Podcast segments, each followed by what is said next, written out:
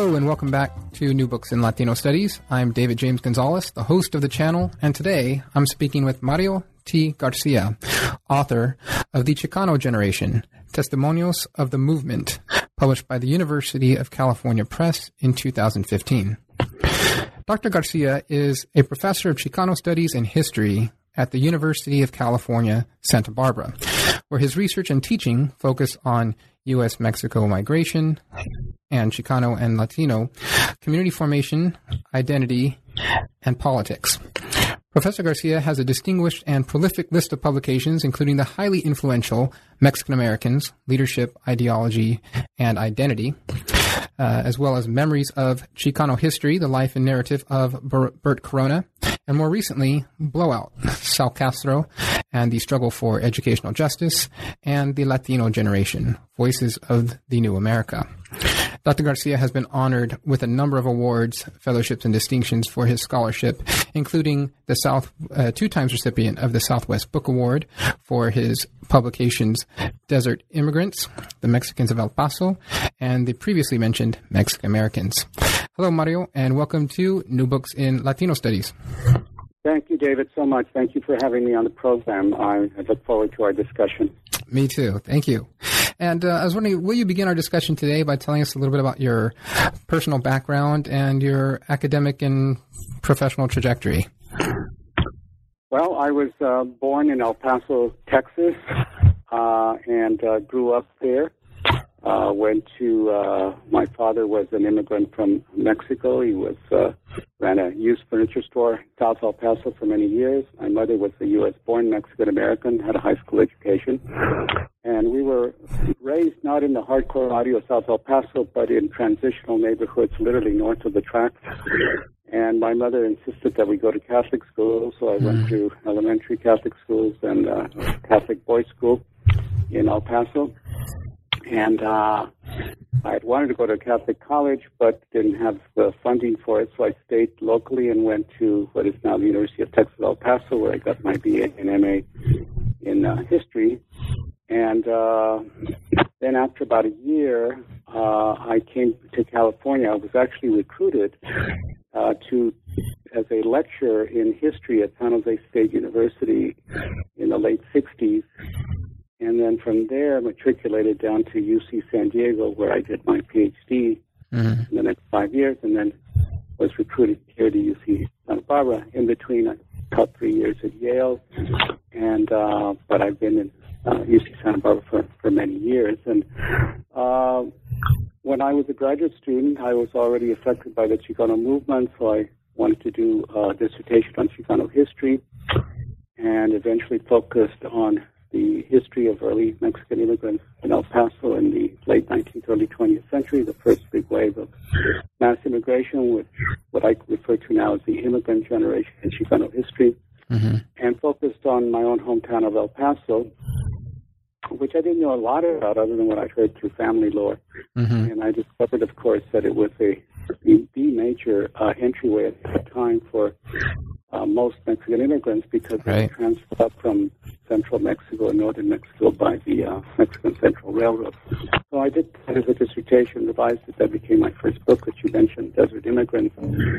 And then I've kind of gone up through the 20th century because I never felt that, unlike other historians, that I felt that I had the luxury of specializing in a particular period because we still knew so little about many different other periods in Chicano history. I felt I didn't have that luxury, so I said, right. "I'm going to move up, and I'm going to study the children of those immigrants," and that let me just study the Mexican American generation, the 30s through the 50s, and I've done several studies there. And then I went to study my own generation, the Chicano generation, because I was, in a sense, a product, an intellectual product of the Chicano movement, and part of the first generation of professionally trained Chicano historians into the 70s. So I mm-hmm. Embarked on my study of the Chicano movement. You mentioned the Sal Castro book, and the book we'll discuss today, the Chicano generation. So, and then, you know, I kind of leapfrogged and studied my own millennial students in the book that you also mentioned called The Latino Generation, Voices of New America. So, using a generational approach that I began to develop uh, over the years, uh, pretty much have spanned the 20th century and now have leaped into the uh, new millennium. Right. You, you, mentioned the generational approach, and that's one of the, the primary themes that, that this book and I think your writings fall under. Uh, there's a there's so there's a generational approach or model that you've uh, identified, and that's been you know again a, a, a key theme throughout your scholarship. And there's also the focus on leadership. Uh, will you um, explain for our audience uh, the generational model that you've identified and applied to your scholarship, and then uh, you know the role of, of leadership within you know that model.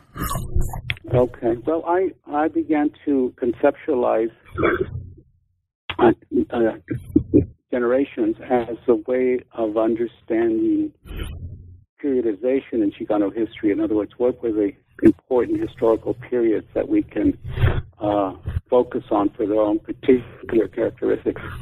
And after I had done my book on immigrants in El Paso and began to kind of, as I mentioned, conceptualize that as the immigrant generation in Chicano history, because, as I have to explain to people, because obviously we have continuous immigration for the most part through the 20th century and still do, but the difference is that that immigrant generation in the early 20th century uh, uh, thoroughly dominated, with exceptions like northern New Mexico, mm-hmm. the uh, Mexican uh, presence in the United States. Immigrants came, they overwhelmed the 19th century Californios and Tejanos and other Mexican Americans who were already here in the 19th century, and they became the dominant population.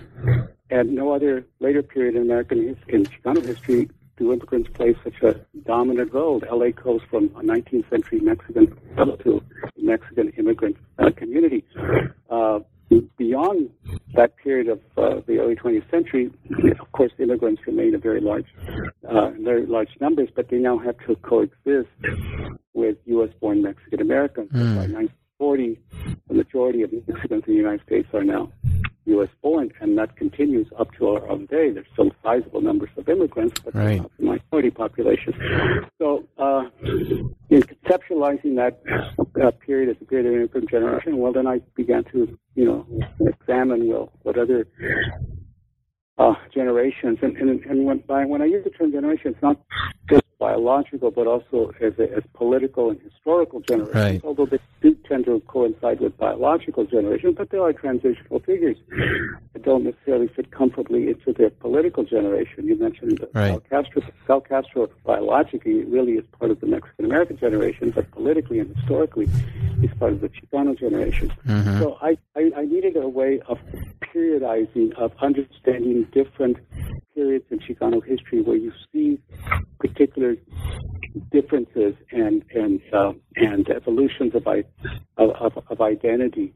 So a generational approach uh, gave me that perspective of the early 20th century. You have predominantly immigrant population. In the 30s and 30s and 50s, you have now the rise of a U.S.-born Mexican American generation, the so-called Mexican American generation. Of course, then you have a whole new wave of political activists in the 60s and 70s. How do we understand them? Well, you know, we understand them as part of a new generation, Chicano generation. I think, too, David, the other reason I chose a generational approach is that by doing so, it gives me a sense of social change. It gives me a mm-hmm, sense mm-hmm. of political change, how change takes place and how you see that change within between different generations. So that's something right. that I focused on. The issue of leadership, of course, has come out of that because in studying generations and especially studying political generations, uh, like they did in my Mexican American book, which is not a study of the biological Mexican American generation, but the study of new leadership. Right. The same thing with my Chicano generation book. You know, it's a study of, of, of leaders who emerge out of that generation. And uh, so I focused on the role of leadership within these generational cohorts. And uh, I find that important because all political, social movements, uh, you know, uh, need leadership. Uh, leadership emerges, and it's not from an elitist point of view, but it's mm-hmm. the fact of uh, of these of movements, of social political movements, that some people rise to the challenge and emerge as, uh, as key leaders, and so those leaders are also a window to look at social change and generational change, and so I emphasize the important role of leadership in, in Chicano history, and by doing so, you know what? It's also important because uh, for our students, for our communities, it's important that we know that we've had leaders, that we've had important leaders, and, right. not just those leaders who emerge in the movement that people are more aware of, like Cesar Chavez, or but going back in time, we've had a number of major political and community leaders that people need to know. Our kids need to know. Our students need to know them. Who are they? Because that gives them a sense, as Sal Castro often used to say, a sense of pride that they are part of history. They are part of American history. Right. Because they've had leaders who have been part making important changes in this country. I think that's a great uh, point. You know, the focus on leadership in telling a narrative, particularly in our in the way education, you know, just is um, you know taught and kind of proceeds in the United States K through 12 education. It uh, you know the connecting leaders to a portion of American history, you know, deny, you know, uh, that allows you to, you know, plug them into a, a spot at, at, to some extent, does provide, I think, a, a very necessary uh, type of, first of all, coherency, but like you said, you know, a uh, a, a source of identification, right, for um, people of, of various ethnic backgrounds to be able to see themselves and their people as actors in mm-hmm. you know this historical narrative, if you will, yeah. and and, and um, you know there's a, obviously historians talk about a lot of the problems with you know how we we, we define narratives and, and stuff like that. But it is nonetheless a a you know truism that um, you know this is kind of the way that, that history is told um, predominantly, particularly in K through 12 and even you know higher education. You know this focus on a you know chronologies on uh, key peoples, key you know uh, ideas, uh, events, etc. And um, and and I so I, I agree, and I, I, appreciate your your approach because it seems to me uh, you, you mentioned earlier as you were, you know, a, a, rising scholar, an emerging scholar, you didn't have the luxury of, say, the generation that I'm a part of, right, where we have experienced some oh, I don't know what, uh, uh, 30, 40 years of Chicano scholarship, of, re- rather recent Chicano scholarship, right? And uh, so, uh, where we are able to now, those of, again, I'm speaking of my generation, say of the scholars, are able to benefit from a generational perspective like that, which you have provided as a starting point, right, as a basis, right? Whereas, you know, so leaders, I'm sorry, uh, studies since books like yours and those of your generation have delved into a lot of other particularities within these generations. So they're not so much, I think, as you've started to imply, they're not so much very rigid categories, um, but they do provide coherency. They do provide direction that allow us to see the development of, uh, right, ideas that don't emerge from whole cloth, but are dependent upon, right, previous people, previous ideas, etc., but are um, transitioning, right? From yeah. uh, well, the thing that I try to emphasize is that uh, people make history. Mm-hmm. Uh, right. make history as uh, individuals, but they're as part of uh, broader social struggles and social movements. Mm-hmm. Uh, it is important to get a, a sense of uh, that, that people make history. So if people make history, you can make history. Mm-hmm. Mm-hmm. No, that's that's a great point. Uh, one other thing I wanted to um, bring up about the, the generational model because it's it, it, has been highly influential. Uh, I was recently speaking just a, I think about a month or two ago with uh, Carlos Blanton about his recent biography of, uh, of George Sanchez, and uh, you know in his book he mentions how influential your model has been, and uh, essentially it's it's it, it's stood the test of time, so to speak. Um, there hasn't been a a um, perhaps a more convincing or um, useful model that has been you know presented and ha- has stuck.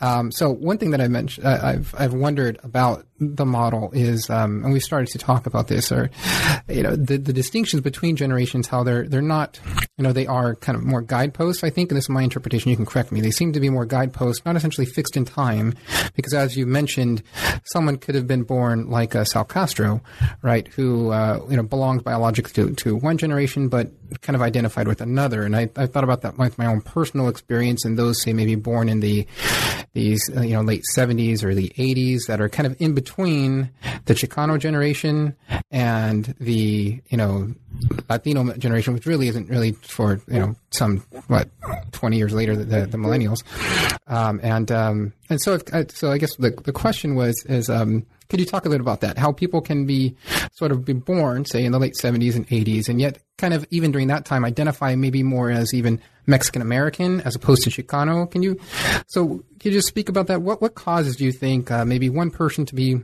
biologically born in a later period, but maybe they they identify with the previous generation or even a generation that's just emerging, so to so to speak. Mm-hmm.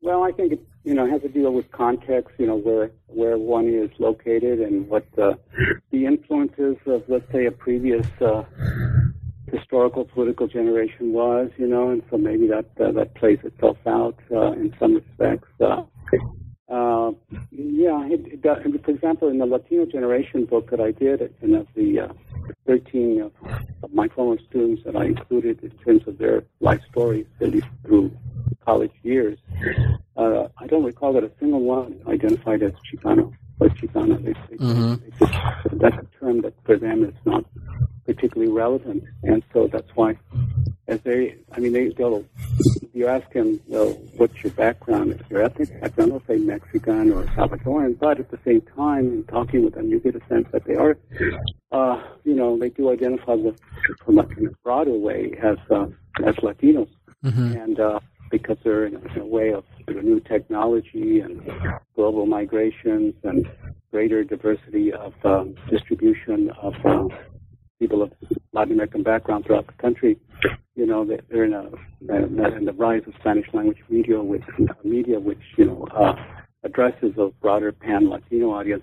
They have a larger sense of themselves as being Latino and mm-hmm. not Chicano, and so you know, each generation, you know, has to create its own sense of uh, identity. Um, having said that, there are some within what I would call the Latino generation, because I know I consider myself too, who do identify as Chicano.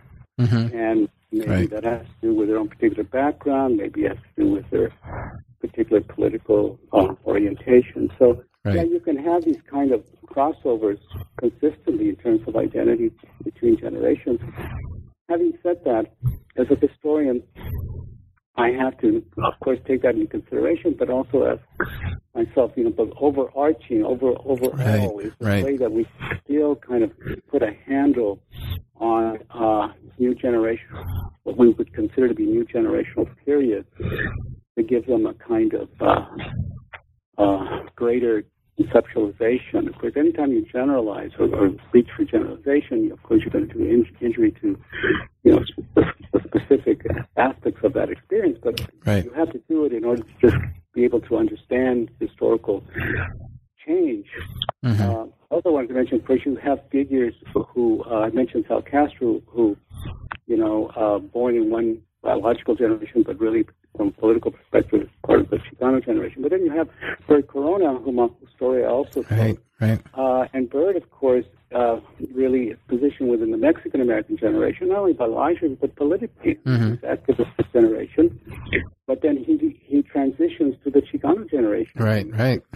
And all the way till he, he died in 2001, he was really part of that generation, and politics was uh, uh, trans- transferred into that generation.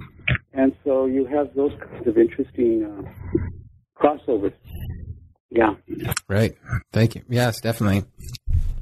I appreciate your comments on that. And um, I wanted to speak now about uh, the testimonial itself as a, a narrative form because uh, a number of your most recent publications have really um, you know focused on this form as a way to tell Chicano history. And uh, so, can you will you describe the the testimonial for us? Uh, you know, what are its uh, its kind of components or what's its form, its purpose, and, and how does it differ from biography and say standard historical narrative? Uh, testimonio uh, comes out of the Latin American tradition that was developed in the 1960s, um, in which uh, either scholars or journalists uh, began to start interviewing uh, a new leadership in Latin America, uh, people that were struggling for social change and even engaged in revolutionary action, uh, and to begin to tell their stories. Mm-hmm tell their stories in a way that not only would be of interest to an audience, but also that that audience would reflect on those stories and uh, possibly then act on the influence of those stories. And uh, so that's the kind of testimonials that I've done, and we've mentioned Sal Castro, Bert Corona as two examples, and of course the, the Chicano book that we'll also discuss today. But um, it is oral history Mm-hmm. Uh, it, it, it, it's an oral history that uh, it, it is not a, a biography, mm-hmm. but it's done via oral history. Right, right. The subject, to use that term, the subject doesn't really write his or her own story. Mm-hmm. I, as a historian, interview them and write their story, uh, and their story is mediated by my dialogues with them. Mm-hmm. Since I author the narrative, or at least co-author the narrative by the very structure of the questions that I'm interested in, left to themselves, it's possible that they would have written slightly different autobiographies. But uh, but the fact is that by choosing activists, uh, most of these people uh, don't have the time, uh, don't have right, right, to, to do their own stories. Uh, so it comes out of that Latin American tra- tradition of a of a of a genre of writing intended to bring about social change. In the case of Latin America, perhaps even revolutionary change. Mm-hmm. Uh, and and uh, that's within that influence that I think I've approached these uh, testimonials, which again are all oral history, but they're not just as told to types of oral history because I, as a historian, not only are doing the interviews, but you know, doing the questioning, following up on the questioning, but I'm writing the whole thing. And, and writing, I'm being creative also in order to put together, I try to keep as true to their language as possible, but I'm moving things around, I'm rearranging uh, their narratives because no one tells a narrative in a straight line. right, right. So I have to rearrange it, reorder it. Um, and I also have to uh, write in a way that makes it appealing. So, among other things, I create dialogue. Not that I just out of thin air. The dialogue is created out of, of my discussions and uh, and the responses of the people that I'm interviewing. From there, I structure uh, a dialogue to make the narrative uh, more interesting. So. Some people think that oral history or doing these testimonials is basically what you're doing is just slapping the transcript. right. Yeah. Tells me they don't know, they know nothing about doing oral history, mm-hmm. and certainly not doing full length testimonials as I've done. Uh, you just simply don't do that. If you did that, it would just be a, a mess. Right. Uh, anyone that's read uh, these uh, things together, but I think uh, also, David, I, I, again going back to the point of, of leadership and and people making history.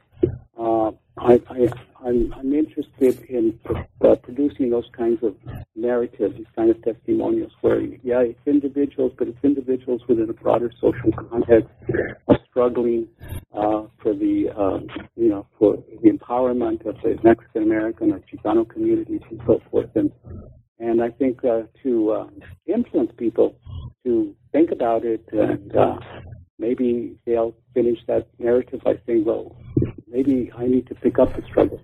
Mm-hmm, mm-hmm. Right. Yeah. You, you mentioned that, and and um, both this book and, and in the Sal Castro book is uh, the that there is an underlying purpose to the testimonial that is, that is in fact to uh, engage its reader and motivate them, right? To motivate them mm-hmm. to act. So there's a kind of a pedagogical, if you will, um, uh, uh, you know, purpose that underlies it as well. You know, so the documenting of history, as you said, kind of in that oral history tradition. And I was going to mention that, you know, anyone that's read oral, uh, you know, oral history transcript as it's been transcribed yeah. from a recording, uh, knows how messy those things are, right? And so indeed yeah. there's a, there is a lot of skill and, um, you know, insight that goes into crafting a yeah. coherent narrative, uh, you know, either weaving that into a, a, standard narrative history or you know monograph type work or something like this, which is much more of that mix, as you're saying, between autobiography and and uh, oral history is is uh, and then even you know kind of like a social history that's involved too, because you weave all these things together. So.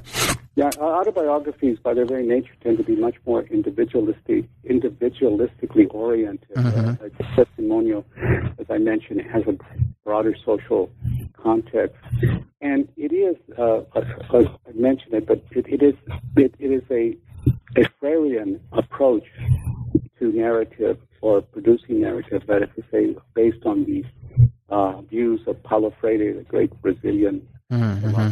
educator, where it develops the concept of observe, reflect, and act. Mm, And hmm I hope that my testimonials uh, does that to the reader, that they observe uh, the, the, the story, that they reflect on it, and then, as I said, maybe they'll say, maybe I've got to pick up the, the struggle and therefore go uh, act on uh, having read the narrative. Right. And when you call me, the other thing I'm interested in is, you know, your last uh, few books, if you will, have really kind of focused on this, this, uh, this narrative form, testimonial in, in particular. Why is that? What's, what's led you to, you know, essentially, you know, you published your first two really kind of standard, uh, historical works, uh, you know, a monograph and then a, a mixture of kind of the, you know, sort of monograph and a survey, which was Mexican Americans of, of the leadership of that generation, if you will. Um, and then you, you started transition into this direction. What, what led you, uh, to this, this form and this determined, because it seems you're very determined to continue to pursue this. hmm Well, you know, as you know, I've done both archival uh, driven uh, books. Uh, I also have a book called Católicos Resistance Right. Which is archivally driven. I'm writing now a biography of Father Luis Olivares, uh, uh, who was involved in the Sanctuary Movement in LA, and that's a, a biography, not a testimonial. Mm. Uh, and so that's archivally driven. So I've done both, and um, but I've done a lot of oral history. I've done a lot of oral history in my archivally driven books as well. Mhm. But uh, again, I, I um, you know, it, sometimes they began actually as biographies and then became testimonials.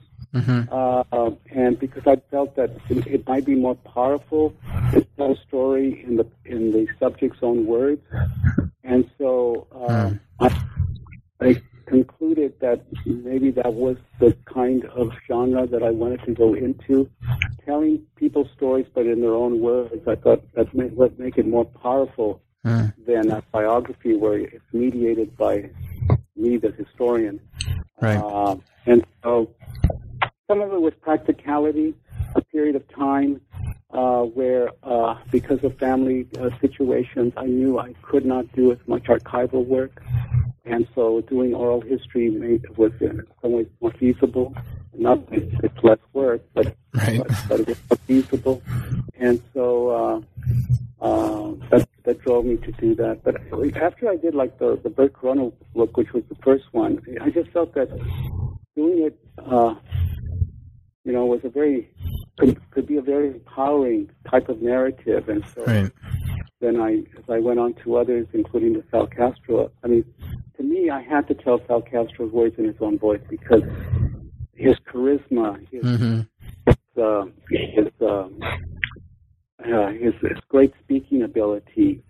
Uh, it, I, it would not have been done justice in a biography. Right. Right. Had to be done in his own words. And people have told me, you know, you've captured the way Sal spoke, and, and I feel good about that because that was my intent. That, again, that, again, it's not just that I'm just pasting the transcript onto the printed page because I Right. do a lot of work and moving things around and creating dialogue and so forth. But but I kept true to uh, as much as I could to Sal's way of speaking, you know, Mhm. and uh, and it's very powerful. So uh, I, yeah, that that that book had to be done in words.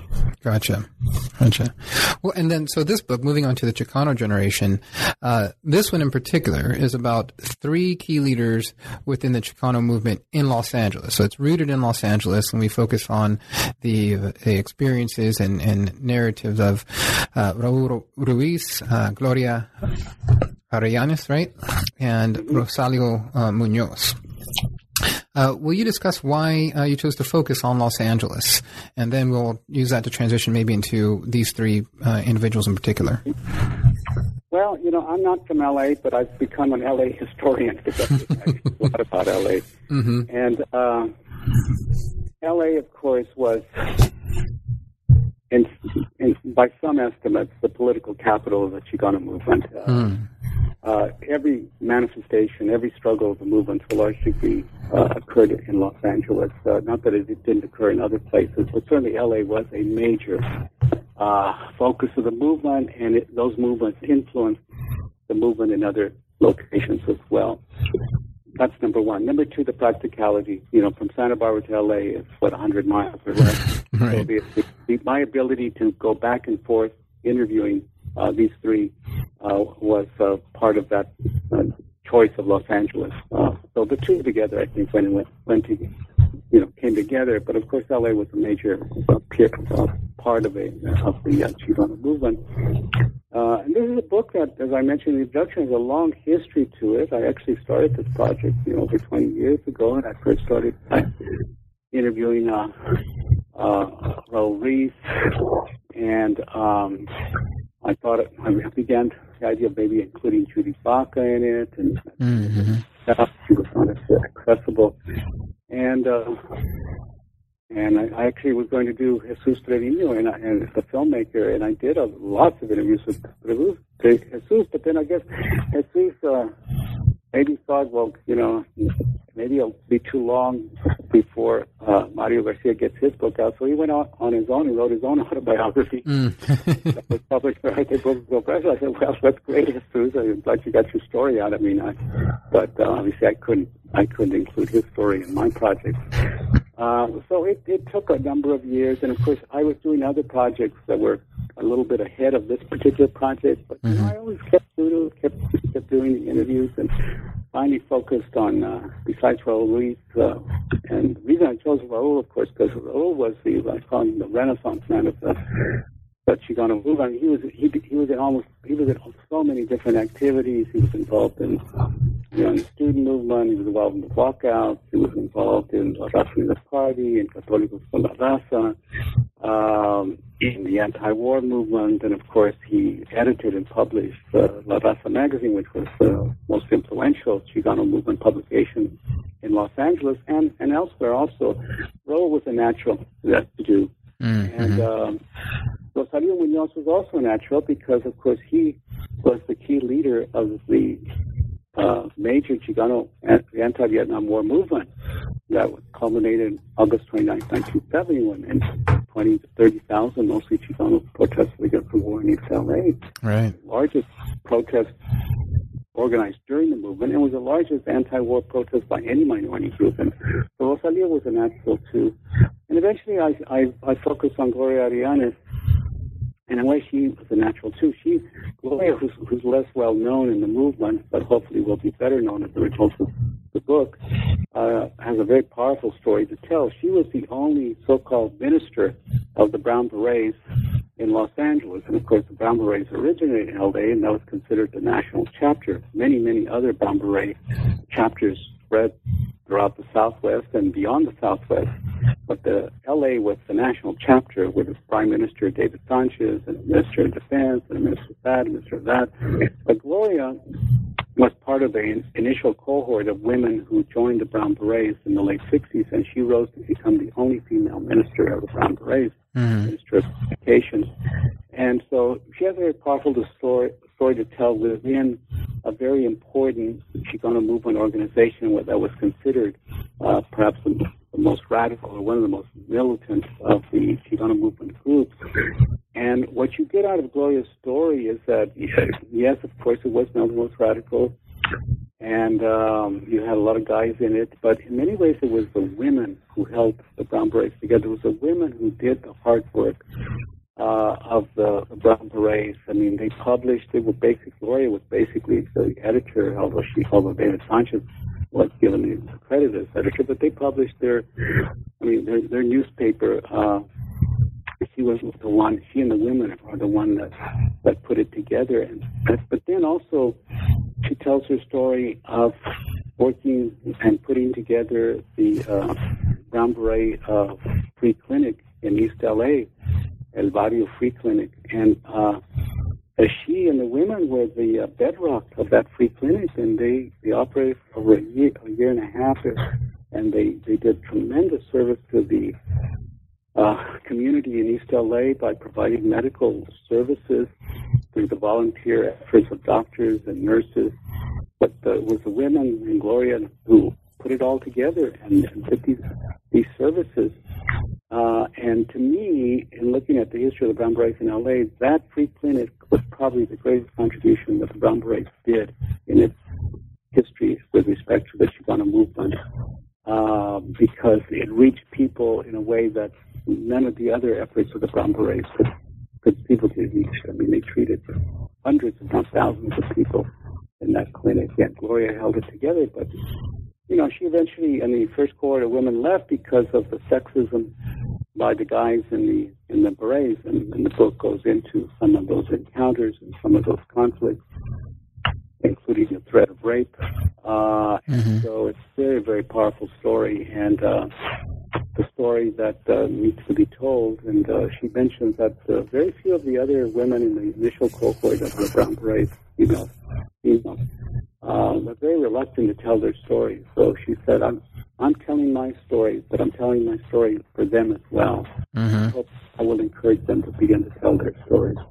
And so she's a she's a tremendous person and um, very powerful and uh, someone who suffered a lot as a result of the movement.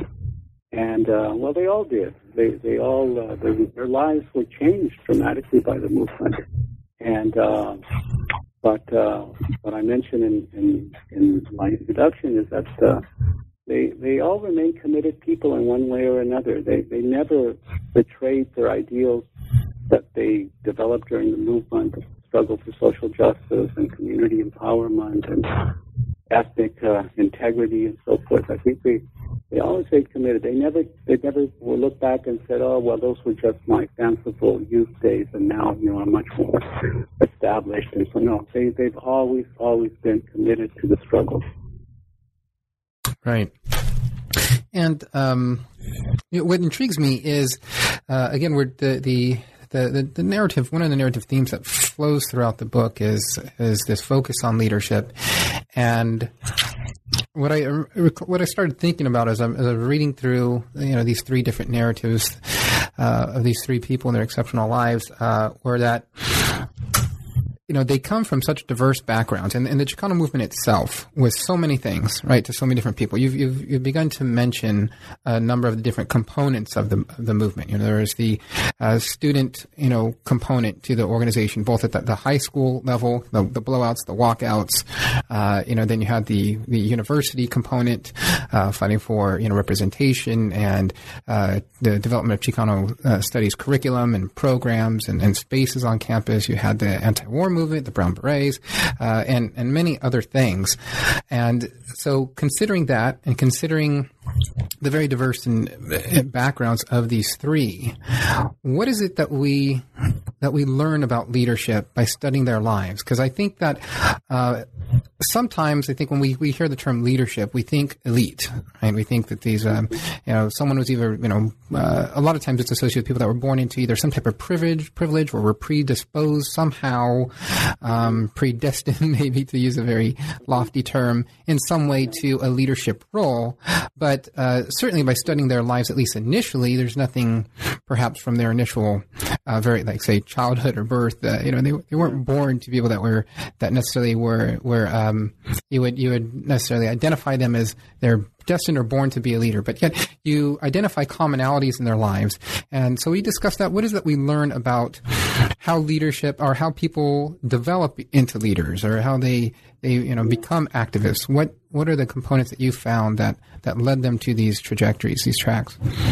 Well, that's a very excellent question. And, um, you know, that's what I suggest, of course, that uh, there's a process of becoming a leader. A leader. You're not born a leader, mm-hmm. particularly your gene, but I think it has to do with socialization, and that socialization, as I suggest in the book, begins even before they become political activists. Mm-hmm. Uh, so I look at their family lives, and that's why I asked them to first begin to discuss their childhood memories, their family memories, and so forth.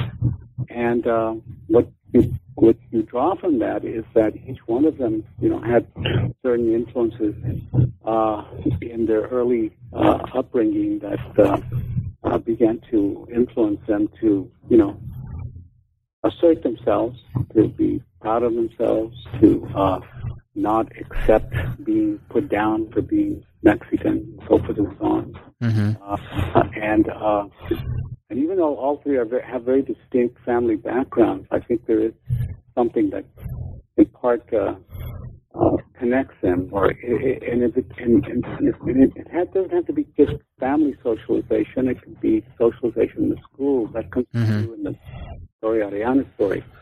Uh, although her father was always telling her, you know, you're a Chicano, you're a Chicano. right, right. I noticed that. Uh, and so that's something that was really ingrained in her. No, she didn't fully understand that and so forth. But I think uh, in school, and you know, she was uh, there, there was lots of tension between the whites and the uh, Mexican Americans in her high school in El Monte, El Monte High School, and um, and then there was one teacher who began to try to bridge the, the gap, and he began to help the Chicanos organize amongst themselves, and uh, he chose Gloria to be one of two representatives to the first uh, uh, Chicano Youth Leadership, Leadership Conferences that Sal Castro was involved in going back to the early 60s. And so that helped to create her, I think, her sense of leadership. Uh, I think the other two, the other two, even more directly within the, the family. You know, I think uh, in Rose uh, family, uh, a sense of uh, you know standing up for uh, his rights and so forth uh, through through his mother. Uh, his mother sending him to Catholic school to kind of you know make sure that he uh, got as good an education as possible. And I think Raul also was just you know I don't want to do a genetic analysis, but I mean he was always a kind of a, a babbler. You know he was, he always uh, was kind of a rebel type. Mm-hmm. And uh, Rosalio, of course, had a strong, strong parental influence, strong religious influence.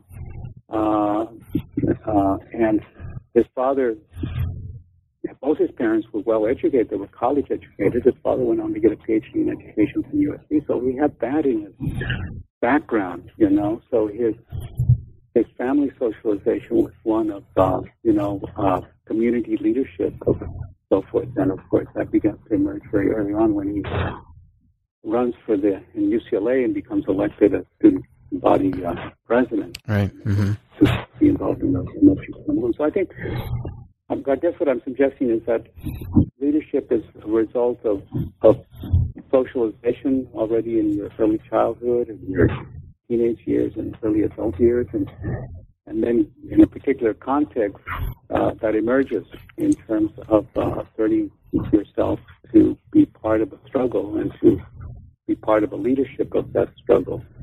Yes, I know that. I mean, there's this sense that sometimes leadership, you know, equals elitism, often said by people who themselves want to be leaders, but, but uh, or misunderstand the, the. The fact of the matter is, as I said earlier, all movements, social, political movements, are, you know, they have leadership, and of course, you want some of that leadership, and some of that leadership is grassroots leadership hmm hmm that was on the farm worker struggle. Uh, when Bert Corona began to organize the undocumented, he he he tried to uh, to develop uh, leadership out of the undocumented immigrants themselves, and and it's not like uh, Raul, and Gloria, and Rosalio came from these blue-blooded families.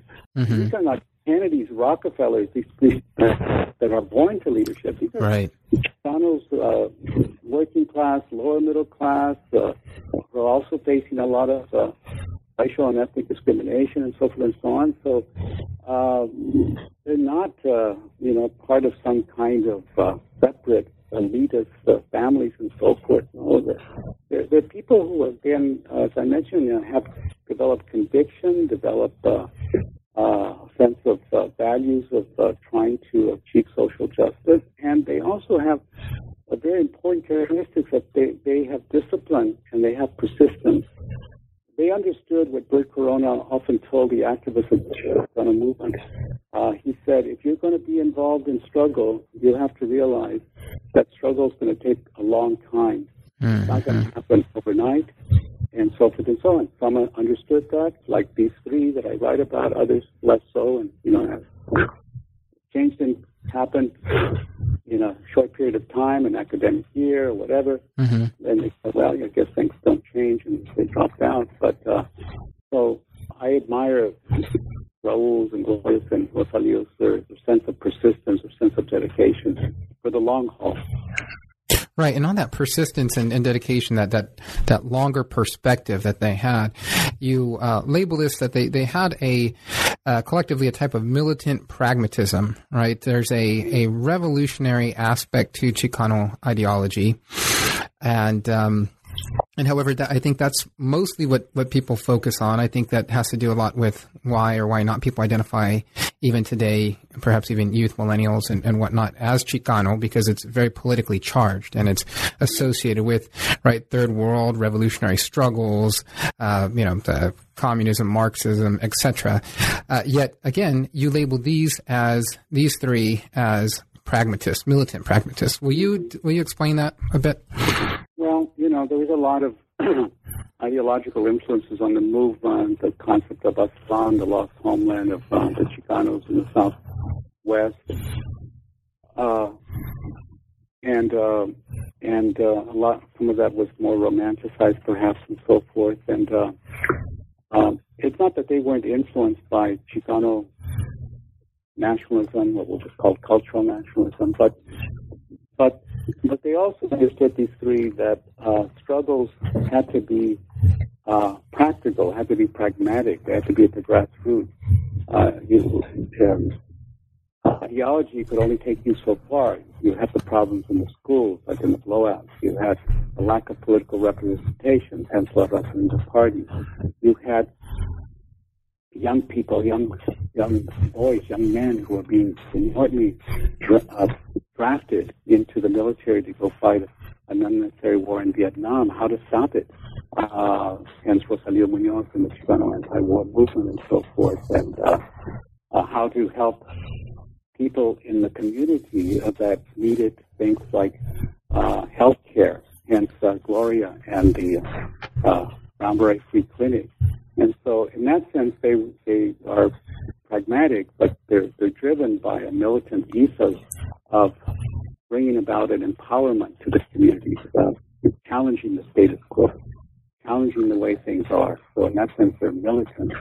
Right. Uh, and but they they express that militancy in, a, in very pragmatic ways, and that's that's what I came to it, be impressed by and admire the work of these three that they were not just out spouting ideologies and uh, revolutionary slogans and so forth and so on. Um, they they saw what needed to be done to try to bring about concrete change, mm-hmm. and I think that's where their pragmatism um, um, is involved. And so um, I think that uh, I think that's probably true for a lot of other movement activists, you know. And I think the more we examine the Chicano movement in other communities and so forth, many of these struggles have the larger kind of uh, ideological uh, coloration, but in the end, you have to struggle against, you know, basic issues and basic needs. And so I think mm-hmm.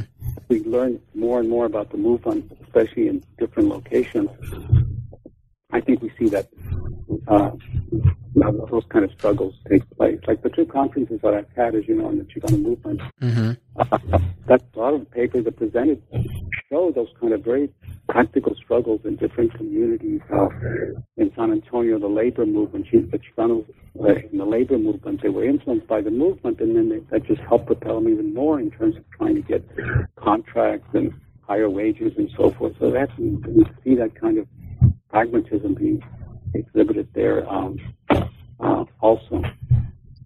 Right, and you know that comment just leads me directly to um, uh, my next question, and I know we need to we, we, need to wrap up, but I would definitely want you to you know comment on where you see uh, movement on. I mean, sorry, um, the, the development and progress of um, or direction, I think is a better word, the direction of the scholarship on the Chicano movement headed. As you mentioned, you, you organized two, uh, so far, it's now an annual conference. It's on the movement. Uh, and then, of course, you've published uh, now a number of works that address with key figures within the movement. And so you're, you're very close in, you know, being able to analyze, you know, um, what you've seen, say, you know, over the last, you know, 10 years or decade or so is, is really scholarship on the movement has begun to flower and, and really develop. So where else do you see it going? That is the scholarship on the movement. Well, what I'm seeing, uh, I see the scholarship developing, and I, as I see it presented at the two uh, conferences that I've organized here at UC Santa Barbara, the third, which is coming up in February 2027, which is now called the Sal Castro Memorial Conference on the Emerging Historiography of the Chicano Movement. I see uh, diversity. I think that's first and foremost how people are interpreting the movement in very diverse ways, mm-hmm. in terms of diverse um, actors, if you will, uh, bringing in uh, a, a, greater uh, diverse group of activists that uh, we was, we might have been less aware of. Like I mentioned, the labor movement in LA that identified with the movement. we had a couple paper at the, the first conference of also the labor movement up in um, in Sacramento, but also identifying with the movement and so forth. the greater role, exploring the role of women in the movement and so forth. Uh, and so, a diversity in terms of uh, who the political actors were, diversity in terms of uh, locations, of the, how the movement manifested itself in a variety of locations. You know, not just necessarily the big cities like LA or mm-hmm. San Antonio, but in, in smaller communities, Oxnard, and I've mentioned, you know, Sacramento. Uh, people are doing role the movement in South Texas, mm-hmm. and um, so that kind of diversity. And um, um, but I think driven by an appreciation of the historical importance of the Chicano movement. It is, in effect, a revisionist perspective. And by that I mean is that the, the movement into the 80s and 90s, and even to the first decade of the century, was getting a bad rap, so I can use that term, by other Chicano study scholars. We often, and, and still do, ask these litmus tests of the movement and if they failed at this, this test, the suggestion is the movement was not important. Mm-hmm. That's largely driven by issues of gender and sexuality. Mm-hmm. So if the question is how how was the movement with respect to the role of women, gender, and if it's uh, either no or it wasn't as good as it should be, well, then obviously the movement wasn't all that important. Uh, how did the movement deal with gays, uh, lesbians, etc.? Well, the movement didn't really deal a lot with that. Well, then I guess I guess the movement wasn't altogether that great. It's the wrong questions. Historians don't ask don't ask these kind of litmus tests of history. It's a misreading of history. Mm-hmm. a present of kind of forcing onto history your own contemporary perspectives and views. Obviously, the past and present are intertwined. You can sometimes force history in a very, uh, you know, in a way that really doesn't uh, fully understand what was going on in that past period. Uh, so, and that's what I mean by revision. That this, this kind of, kind of almost grading the Chicano movement from a gender and sexuality perspective that we've, we've seen in the last 20, 30 years, this new group of scholars, many of them young scholars now, graduate students, are coming back and saying, no, no, we're not going to ask that, that litmus test. Yes, we're going to explore issues of gender and sexuality. Right, right. But at the same time, understand how important the Chicano movement was. Right, right. All of us, in one form or another, uh, are, are um, sort of depth to the movement. I mean, the, when you think about it, the movement opened up so many opportunities that people of Mexico right. certainly had never had. Had never had. Where where did this come from? Like we talk about contemporary Latino political power. What's the roots of that? Where did it come from? Mm-hmm. One can make the argument that the Chicano movement helped to create that because it, for the first time, I mentioned in my introduction, Chicanos and by extension other Latinos into national political actors. Right. Uh, into the you know into the 70s. So I think what what what I'm, I'm very uh, excited about is that a lot of these uh, new uh, studies are generated by people, especially younger scholars, who uh, you know are embracing the movement It's a very important historical movement. That doesn't mean that they're not critical. Exactly. Right. Studies, and, but they're engaged studies, mm-hmm. and uh, they're not asking these uh, these false litmus tests. So I think diversity and with this you know new appreciation of the movement, uh, you know, I, I'm very excited about it, uh, and. Um, uh, you know, in our February conference coming up, February 26th, 27th, there'll be at least 25 presentations, and they're all, you know, different uh, subjects and themes. Um, and so is really, I mean, there's something now that we can call Chicano movement studies.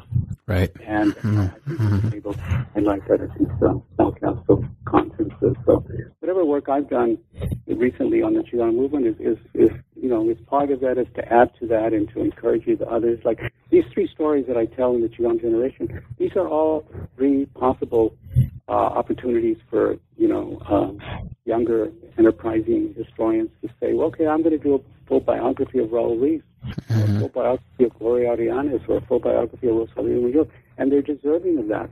So what I've done is laid the foundation for those future biographies because they can draw from my oral histories and the testimonials and then build on them by going into more archival uh, research or right. uh, more more oral histories around the people that work with these three and so forth. So hopefully that that that will occur. Great, right? I totally agree. Thank you for that comment. And uh, you know, I know you're pressed for time. I did want to give you the opportunity to mention anything else that is, as we, we wrap up, that you're currently working on. That's a you know project you have that's developing. That you'd like our audience to, to hear about. Uh-huh. Well, I, I, I mentioned that my current excuse me, my current project that I've been working on actually for a number of years is a biography, not not an oral history or a testimonial, but a biography of Father Luis Olivares, who uh, in in the 1980s became best known because he was the the heart and soul of the sanctuary movement in uh, in Los Angeles, out of his parish, La Placita Church, in downtown Los Angeles, and he in 1985 declared his uh, church a sanctuary for the uh, Central American refugees that were coming as a result of the wars in El Salvador and Guatemala.